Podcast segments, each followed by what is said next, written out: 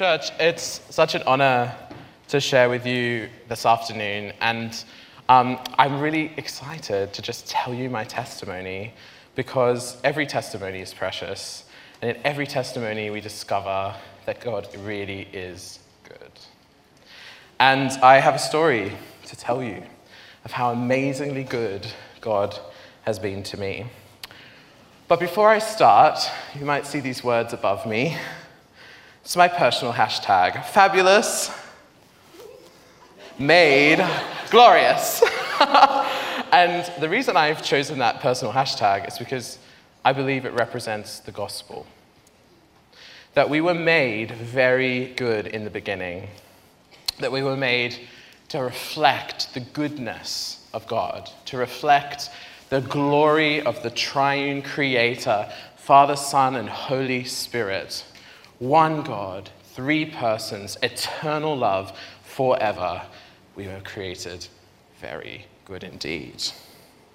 But then we fell. But God's so good that He wouldn't just let us fall, He would take us from our fallen state and make us even more glorious. This is good news, church. This is really good news. Yes, we fell. Yes, there's sin. Yes, we're broken. But that's not the ultimate point. We're made glorious. And, you know, we're still rough around the edges. We're still, we still have struggles. But that's the ultimate truth of the gospel. And so, you know, with this question of sexuality, and I was an atheist gay rights activist. So I want you to understand if you told me 10 years ago that I would be standing in front of you talking about Jesus, I would have vomited a little bit in my mouth and had one of the like angriest reactions you have ever seen from anyone about the fact that I'm standing here right now. A Christian apologist. I spend my life speaking about the Christian faith and recommending it to people. And I was an atheist gay activist. So that's my story. God is that good. that he took me, an atheist gay activist, and introduced himself to me. And now I am a passionate worshiper of Jesus. Come on. Hallelujah. Come on. But it, it gets to this point, right, where I can't really explain everything to you. I don't know why I still have these desires. I don't know why I'm still gay or same sex attracted.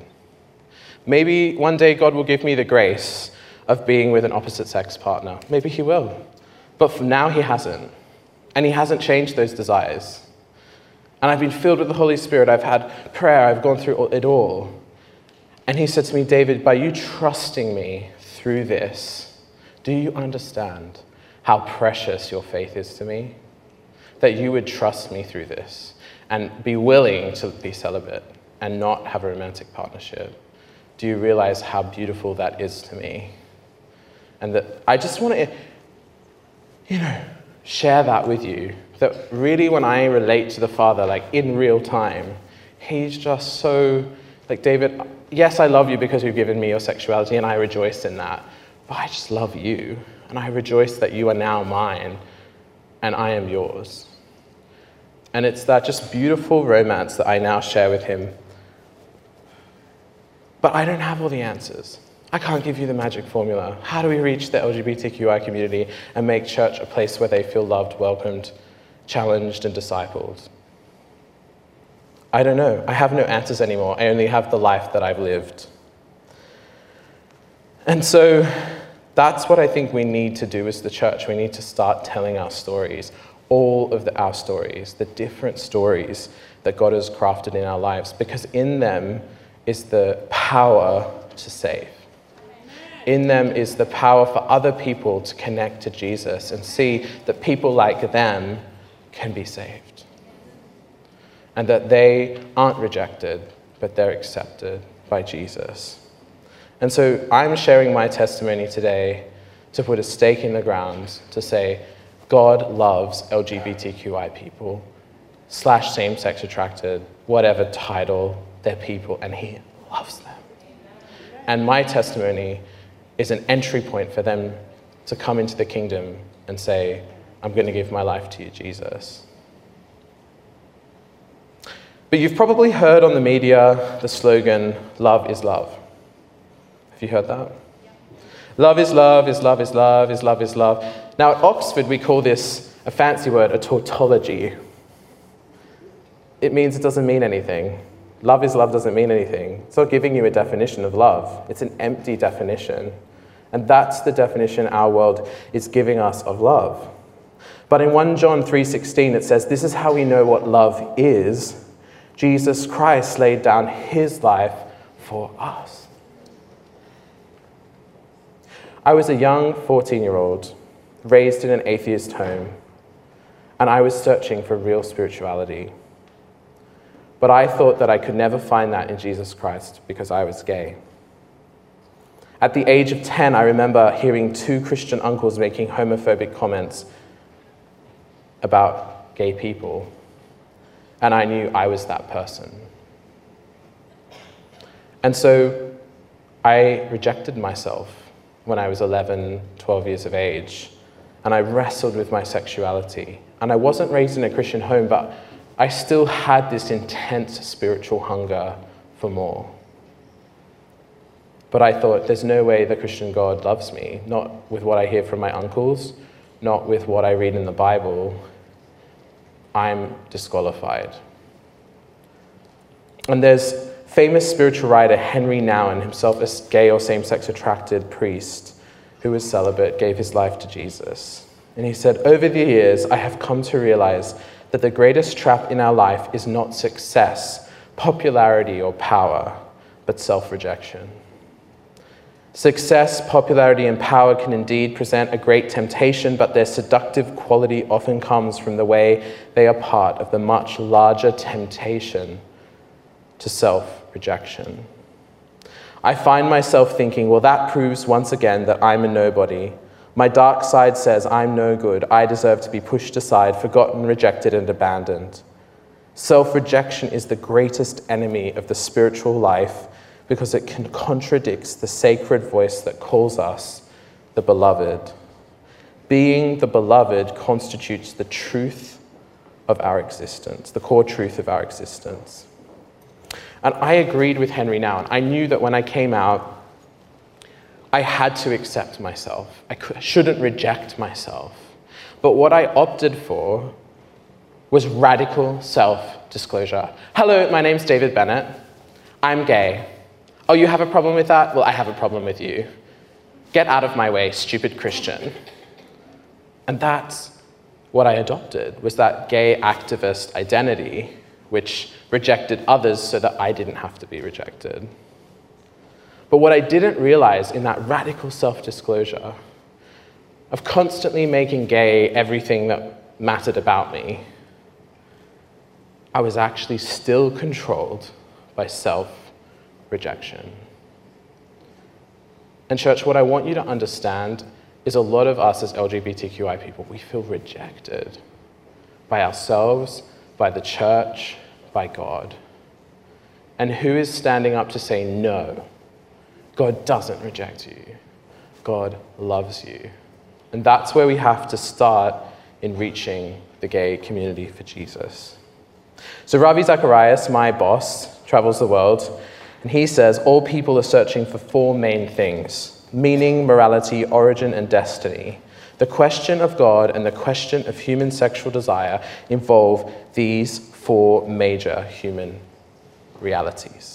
So when people are asking the question of their sexuality, they're saying, What's the meaning of this? Is it right, morality? Where does it come from, origin? And then what's going to happen to me because of it? Destiny. And the same, the same four categories are related to the question of God. So we have two gospels in our society the gospel of sexuality and the gospel of Jesus Christ.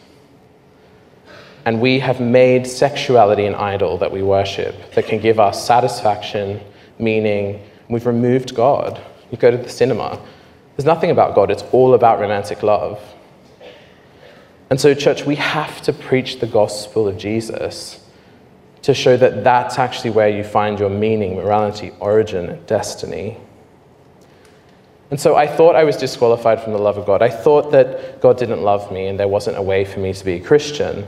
And so I searched in science, but science couldn't tell me why I was gay. And the LGBTQI world told me I was simply born that way. But when I looked at the science, science says there's no conclusive, re- like we can't tell you that you're born that way. All we can tell you is that it's not a choice that you've made. It's not a result of abuse. It's not any of these things. It's ultimately, as we know in the gospel, because Adam fell. That's the reason people are LGBTQI. That's why heterosexual people are also broken in that area. It isn't because of anything anyone's done, other than that we fell in the beginning. And 2 to 3% of us, statistically, experiencing a same sex attraction that doesn't change throughout our lives. So to me, Christianity was what oppressed women and LGBTQI people. And in many ways, we must face the history that we have sinfully done that as the church. But I was later to discover that Jesus never did. I discovered this definition of love, but God demonstrates his own love for us in this that while we were still sinners, Christ died for us. Love is not the idolatry of romantic attraction we've made it. Love is ultimately grounded and de- defined by G- God's sending of Jesus, dying on a cross and rising to reconcile us to himself. So, great, David, thanks. But it wasn't that easy. I ended up at the age of 15 in a park with my boyfriend.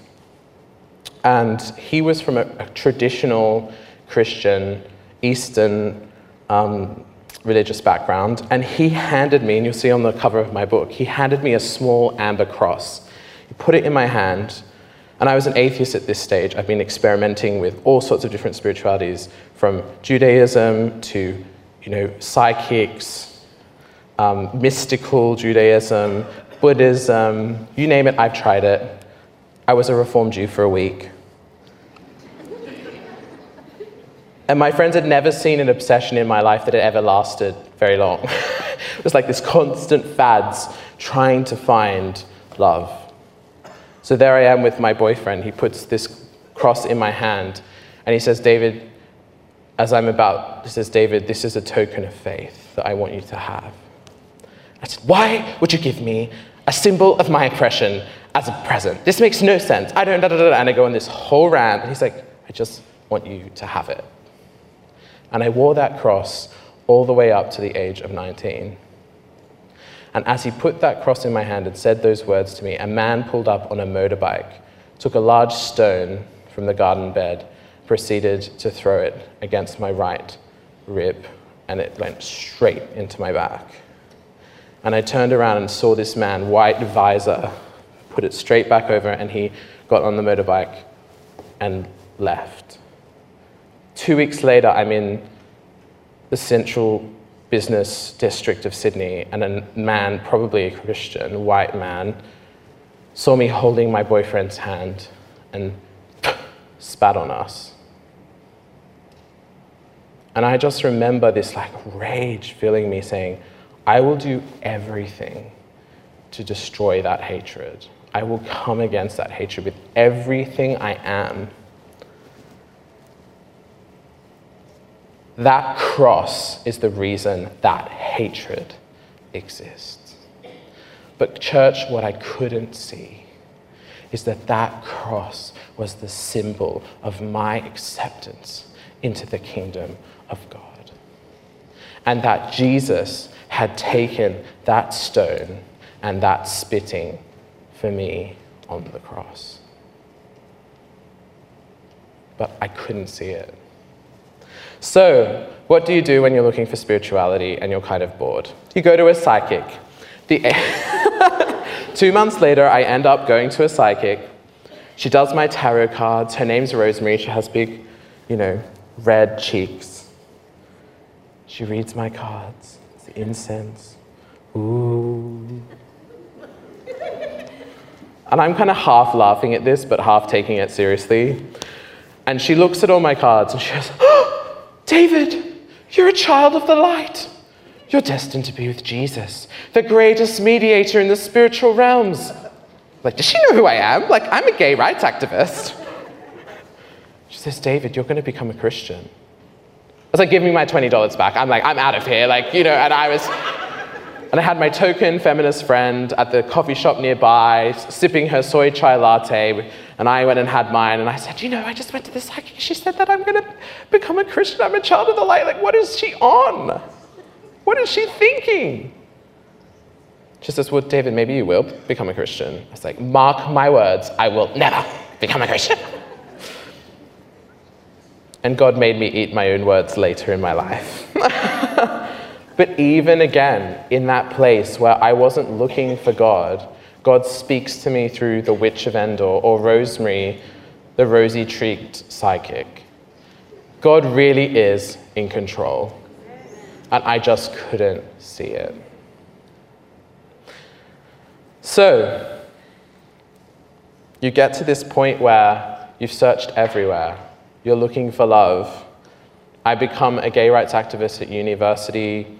I see one day at the university these gay marriage march posters, and I'm just filled with the same rage. And I'm like, all right, I'm gonna get my stapler gun, and I'm gonna get me some gay marriage march like posters, and I'm gonna go to every single Christian poster. And I'm gonna like put a gay marriage march poster on every single Christian poster. So I did that. I went around the whole university with hundreds of and just like smattered the whole place with rainbow. Sat down and said, Take that, Christians. you know? And that sense of like justice for the rejection I felt from Christians. But what I didn't realize is it wasn't always really Christians, it was myself. So I end up at this club. Some of you might have been to Sydney, Australia, Oxford Street, the gay, like kind of like Soho.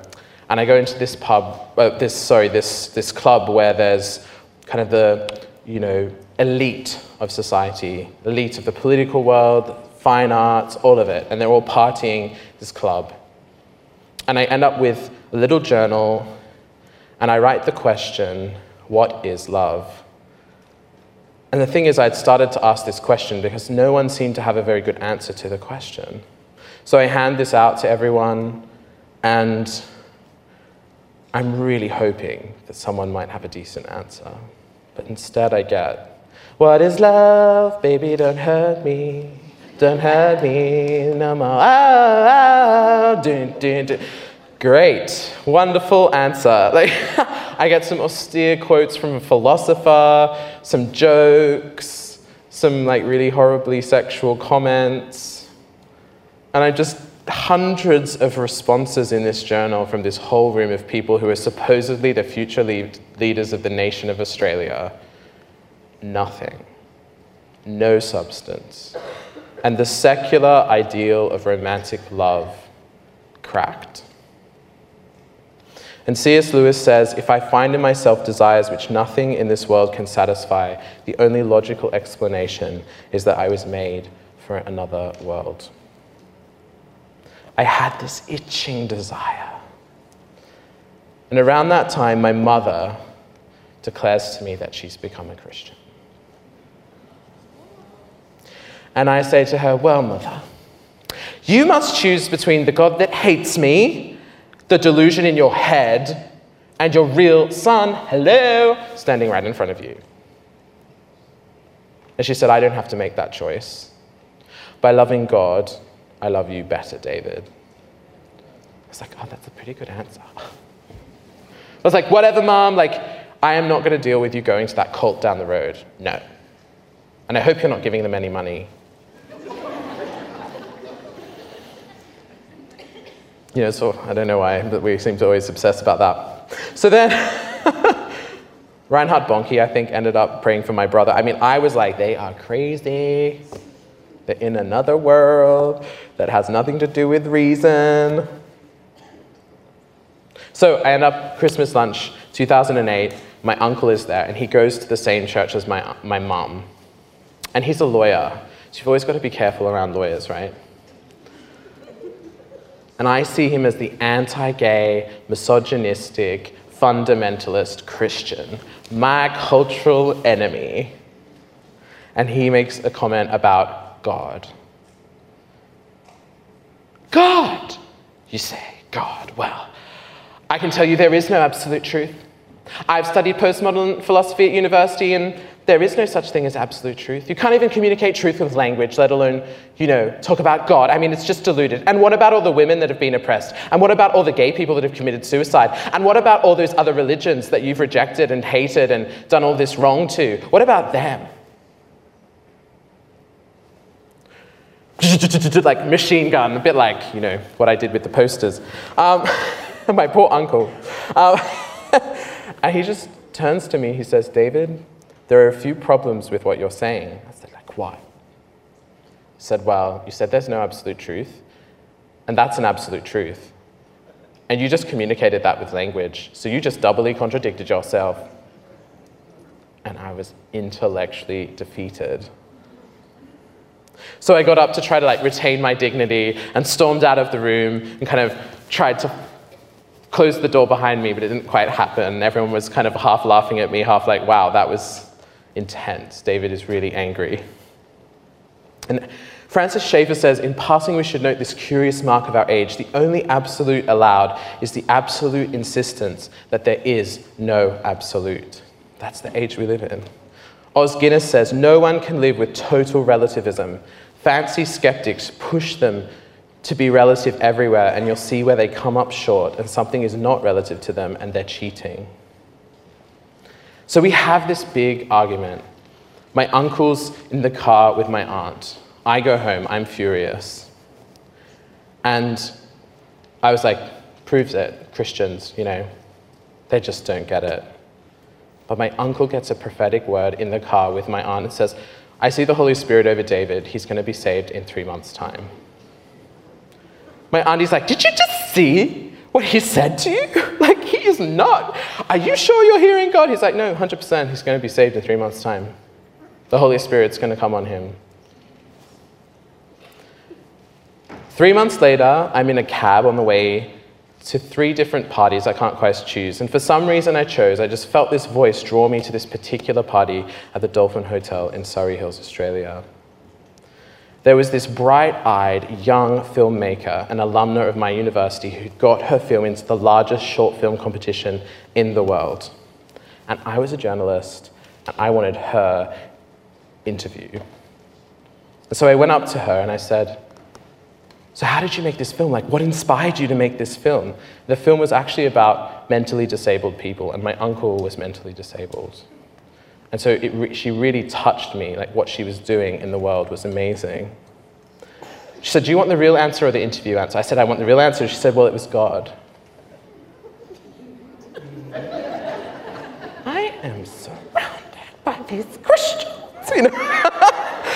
uh, and she's like, yeah, God, God, you know, yeah. And I was like, Vishnu, Allah, like which one? And she's like, Jesus. Oh, okay. and she sees the look on my face. But I couldn't treat her like my uncle because she was doing good works. And I was like, I don't know how you could believe in that God and do that amount of good. That God that allows a person to have desires and then condemns them for them and sends them to hell.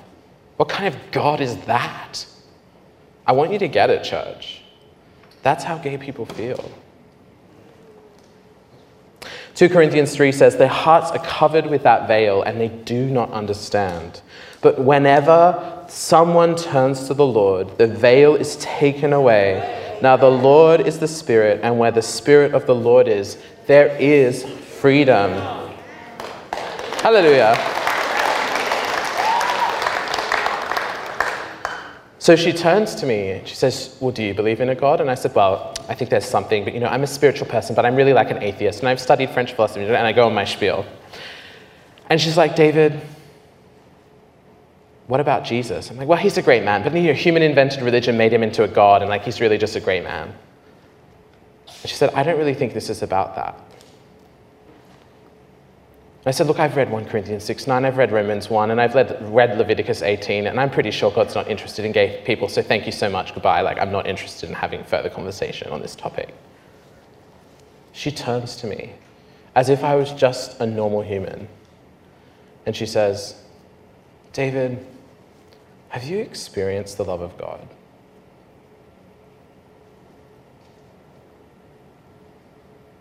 No one had ever asked me that question. I knew thousands of Christians. No one ever had asked me that. And she said, David, I know it's going to be hard for you, but I really feel the presence of God so strongly right now. Could I pray for you? Wow. Whew. I really like feel the presence of God right now. Like I, ha- I have to pray for you right now. God really loves you. And I'm like, she's basically manifesting in the spirit. And I'm like, what's that?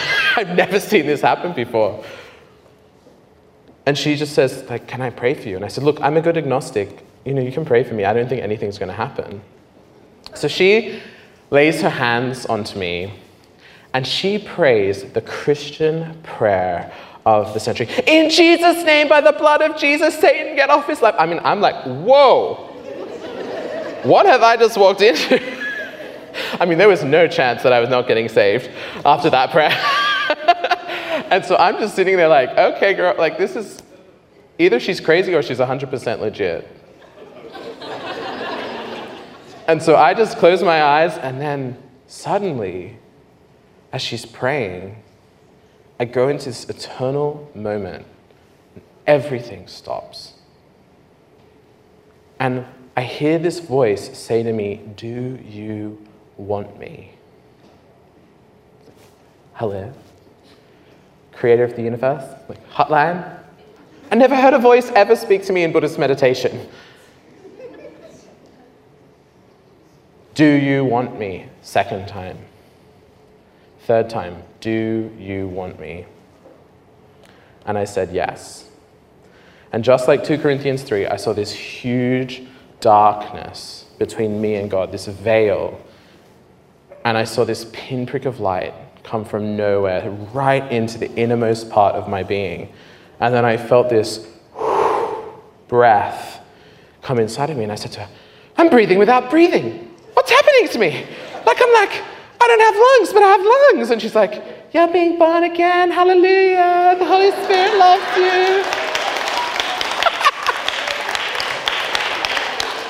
and I'm like, I'm okay. And she's like, I'm just going to keep praying for you. I was like, Uh huh. so she keeps praying for me. And as she prays for me, I hear this voice say, Will you accept my son Jesus as your Lord and Savior? I'm like, Oh no, it's the Christian God. And I feel this tug of war between two powers. This darkness, it's like, no, get away from this extremist, crazy woman. Very loud. The other, like, you're a gay act, like, you, you can't be around these people. And this other voice saying, this is real. Very, very soft voice. This is real. You need to say yes. And in this moment, it was a war of loves. Which way would my heart turn? Which gospel would I listen to? The gospel of romantic love and sexuality, or the gospel of Jesus? And out of my mouth came the words, Yes. Just very soft, like that. And this deluge of the love of God crashed on me in that pub. I got so hot that she had to go get flannels from the bar to wipe me down. And I was weeping and weeping and weeping. I'm like, I didn't know why I was crying, but it was like this inner healing was happening in that moment. And Jesus reached in to my life. And so I go home, and my mother's waiting up. And she's heard about this prophetic word, so she started praying into it.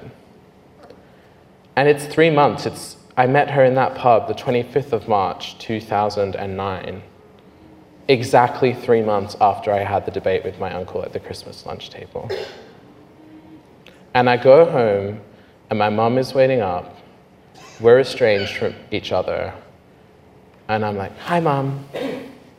David, are you okay? Is everything all right? Have you, did you break up with someone? Like, what's happening? And I'm like, Well, actually, I think um, just kind of just become a Christian. A Christian? Hallelujah! I knew he was the God of the impossible.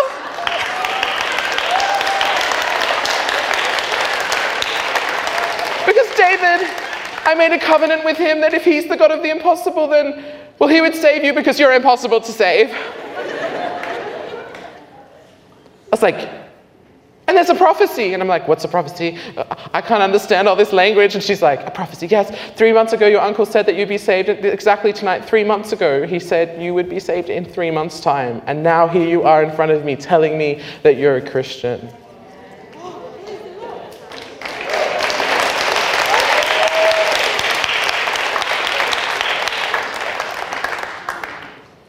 I'm like, what? You mean you knew about this? She's like, yeah, kind of. We, yeah, God's given us a heads up. I go to bed that night. In my sleep, I get this washing sensation. Washing, washing, washing. I start speaking in tongues in my sleep.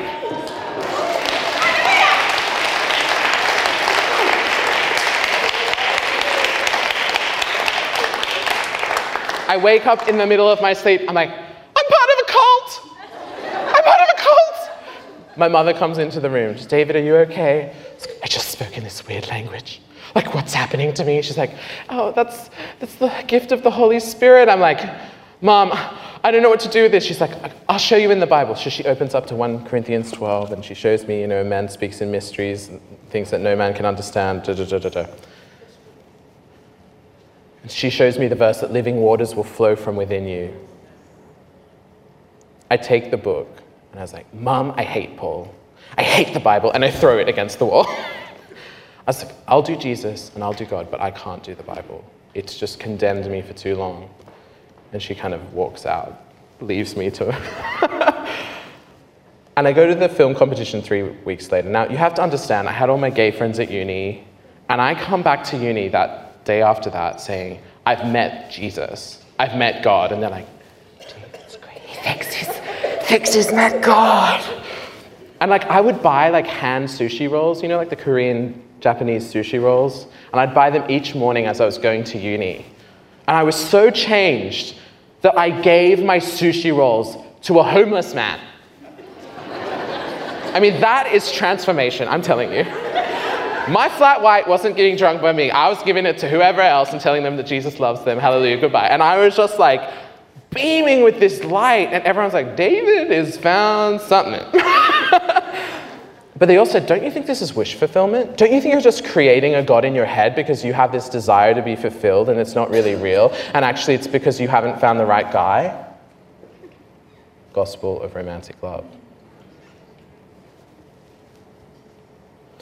Three weeks later, I end up at the film competition. I start to question. I'm like, God, I need a rational sign that you're real. I need a sign that you're actually there. I can't just have an experience like this, as powerful and amazing as it was. And so she wins the whole film competition. I run down to the red carpet. She has a trophy in her hand. This is the largest short film competition in the world.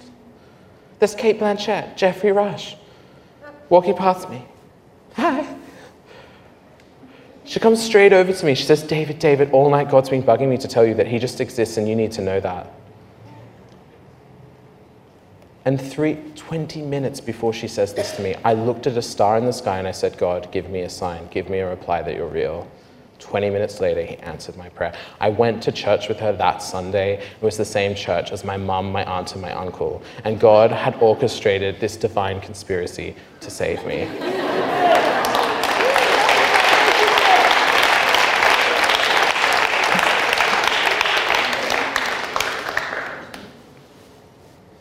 And so you might think, okay, great, David, amazing story, but what then? How did you live this out? And it was a really hard journey. I would come into church and I would weep for six months. I didn't do anything other than that. I can't even remember what the preacher said. I went down the altar 12 million times. Like, I was just like, God, I need you in my life and I love you. And this presence is the best thing I have ever experienced in my life. And I started to read scripture and it started to come alive to me, like not like before. And over a period of three years, the Bible started to come alive and I started to be able to trust it for my life and my faith and my, my deeper struggles. But it came to the point where I was with my aunt at church and I said, Look, what am I going to do if I end up with a boyfriend and I want to get married? What am I going to do? You know, and she said to me, David, I agree with the word of God. And that's easy for me because I don't have same sex attraction. I don't know what that's like. All I know is that you need to hear the word of God for yourself from his mouth about this.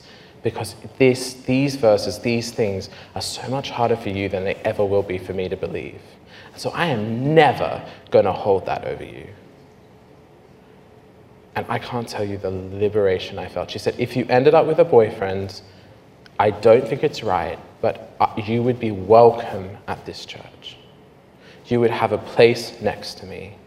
And if someone criticized you, I would stand by your side. I don't agree, but you were justified by Jesus, David. You were made right by him, even if, you, even if we disagree on this. And, church, you know, it was in discovering that freedom that I was actually then unlocked to be able to give it up. If someone had said to me, You can't do it, it's against this, and, and you're not welcome, and you, you don't belong, it wouldn't have worked. And so I got to Strasbourg, France, where I went for a year overseas to study political science in France. And I was in my room and I said, God, I need an answer on this sexuality thing. I mean, I'm in France. Like, where else do you have a romance but in France? And he says to me, I'm sending you a book for your birthday. I get a book in the mail on my birthday, Washed and Waiting by Wesley Hill. I read it, it's about a celibate, same sex attracted Christian and his journey on my birthday. And God answers my question, and I'm in my room, and I cry out to God, and I'm like, God, what is it that you want from me? And he says, I want you to give me your homosexuality. You have to understand, for me, this was my precious. You know, like Lord of the Rings. We'll have a precious. It's mine. You know, it's like, you know, talking about the flesh. And I had to give my precious to God. And one of the revelations I had in this moment was that sexual sin dwells in the body. And the problem with it, this was that when I'm raised from the dead, and if I went down that path, I would still be saved, but I would be like Lot. I would only just make it into the kingdom of heaven. Everything else would be burnt up. I want to be an Abraham. I want to be raised in glory to the words of, Well done, good and faithful servant. I want the inheritance of a son to be fully mine, and I want nothing to come in between that and it. And as I gave my homosexuality to God, from the top of my head to the tips of my toes, I felt the resurrection power of God flow through me, and my body tasted the future glory it will inherit. And ever since that day, I've just had this grace to be celibate. And it hasn't been easy.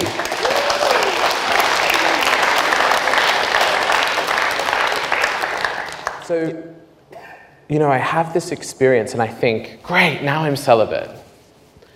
And then I'm at university. Have you ever read David's Psalms? Have you ever read his experience with Bathsheba? He's the mighty king of Israel. He's defeated all the things. He's building the, he's going to build a temple. The presence of God's coming back. Everything's wonderful. Oh, hello. Who's that pretty lady? Kills his best friend or one of them to get her, has a child, then the child gets miscarried because of his sin. That story? My name's David. And so I'm celibate, everyone. Hi, yep, sure. I go to university that day after like I've had this big experience with God. And there's a very attractive young gentleman there called Jerome. And suddenly my Bathsheba moment happens. We end up going having a coffee, and I end up in bed with him. And we're about to sleep together, and the Father speaks to me. And the words from the psalm Though I make my bed in the depths of the earth, you are still there. Where can I flee from your presence? Nowhere. Church, we are imperfect. We fail. We're never pure to the only Jesus is. And all I knew in that moment is that I was open with God about that moment. I didn't shut him out of it. I said, and he spoke to me, he said, Don't try to give him the love only I can give him, David. And I broke down in this moment. I was like, I can't do this. I'm a Christian. I can't, like, this is no, like, I'm sorry, I'm actually a Christian. Like, I can't do this. And what I discovered is that I was so changed in my heart that I couldn't do that anymore. And I said, I'll be your friend. And hey, like, come to church with me on Sunday and let's be friends. But I can't, like, I, am Jesus's. He's my, my all, my everything.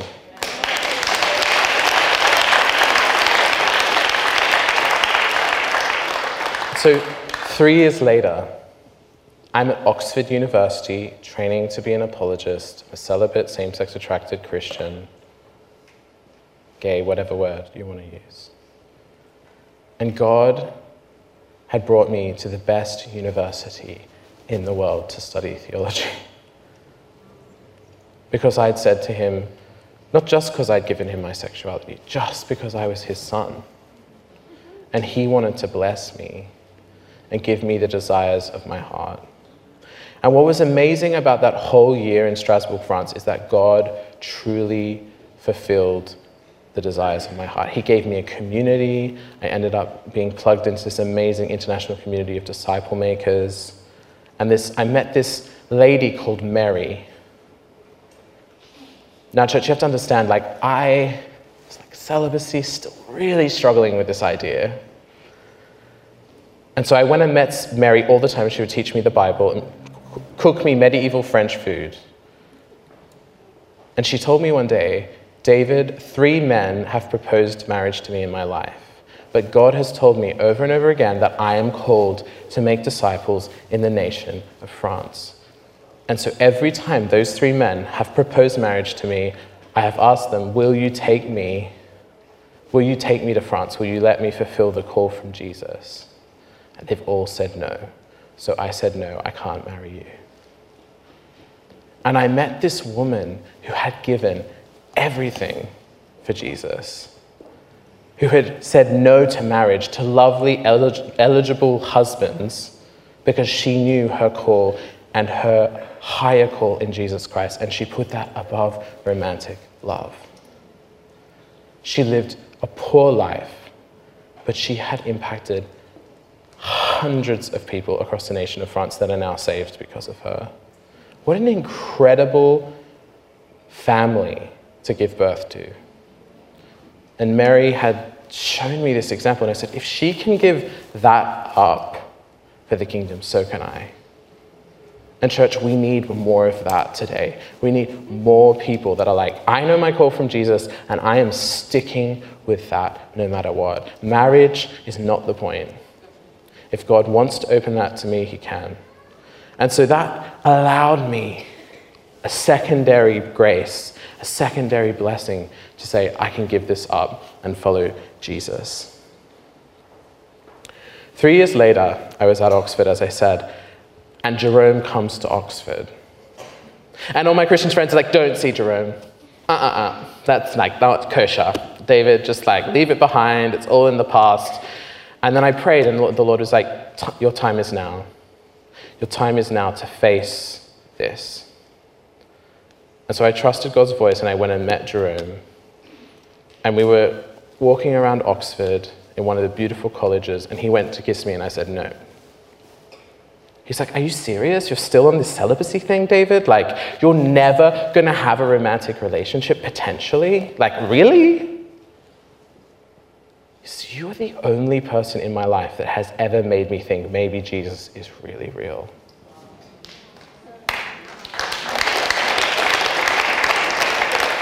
Because what we don't understand, church, is if we compromise our holiness, and ho- being holy isn't about trying to be perfect little moral citizen.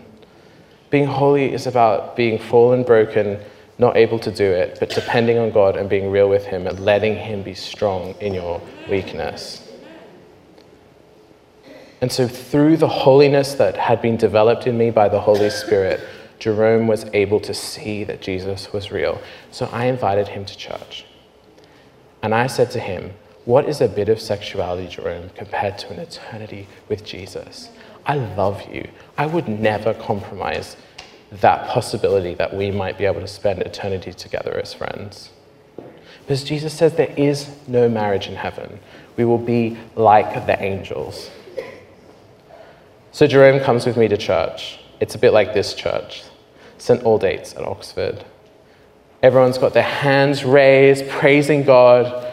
Jerome's face is like, I mean, he's Catholic, he's never seen anything like this.